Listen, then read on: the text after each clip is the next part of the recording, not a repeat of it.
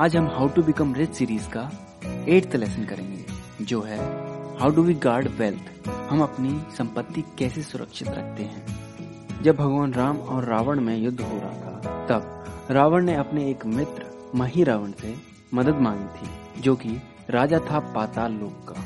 तब ये बात हनुमान जी को पता चली और उन्होंने भगवान राम के चारों ओर अपनी पूछ से एक महल बनाया, जिसे कोई भी तोड़ नहीं सकता था। पर हनुमान जी ये भूल गए थे कि मही रावण ज़मीन के अंदर है और मही रावण ने बड़ी आसानी से एक गड्ढा खोदा और भगवान राम का अपहरण कर लिया। जब उन्होंने अपनी पूछ की कुंडली खोली, तब उन्होंने देखा कि भगवान राम वहाँ पर नहीं है और उन्होंने एक गड्ढा देखा, जिसमें कि वो बिना कुछ सोचे समझे बहुत जल्दी चले गए। जैसे तैसे हनुमान जी ने भगवान राम को बचा लिया और उन्हें ज़मीन पर वापस लेकर आए। तब हनुमान जी बहुत दुखी थे, क्योंकि उनकी इतनी कोशिश करने के बाद भी मही रावण ने भगवान राम का अपहरण कर लिया था।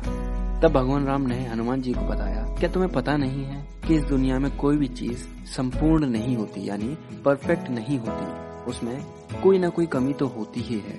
हमारी ज़िंदगी हमेशा जोखिमों से घिरी हुई होती है। कई जोखिमों को हम पहचान लेते हैं, लेकिन कुछ जोखिम ऐसे होते हैं जिनको हम पहचान नहीं पाते। हमें ये तो पता होता है कि हमारी ज़िंदगी में कभी भी आपातकालीन स्थितियाँ आ सकती हैं, लेकिन कब आएँगी, इसका हमें कोई भी अंदाज़ा नहीं रहता। तो हमें इन खतरों के लिए हमेशा तैयार रहना चाहिए।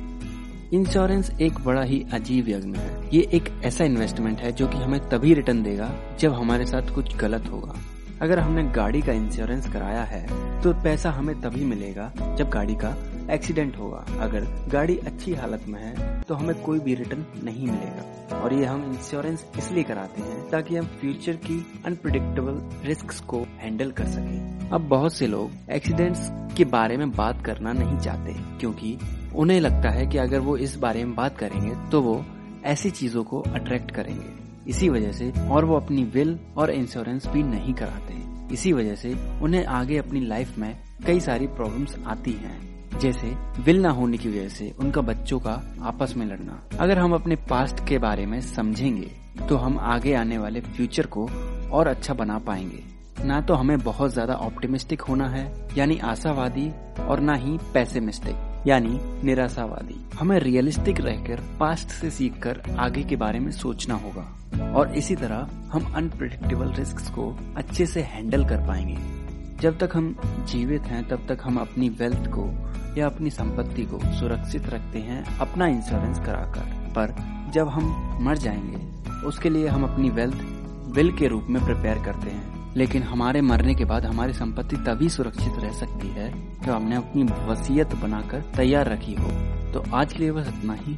अगर आपको हमारी समरीज पसंद आती है तो आप हमें एप्पल पॉडकास्ट या पॉड चेजर जैसी वेबसाइट पर फाइव स्टार रेटिंग देकर एक थैंक यू बोल सकते हैं। तो इस लेसन के लिए बस इतना ही। अगले लेसन में फिर मिलेंगे। तब तक के लिए अपना ख्याल रखें और सीखते रहें।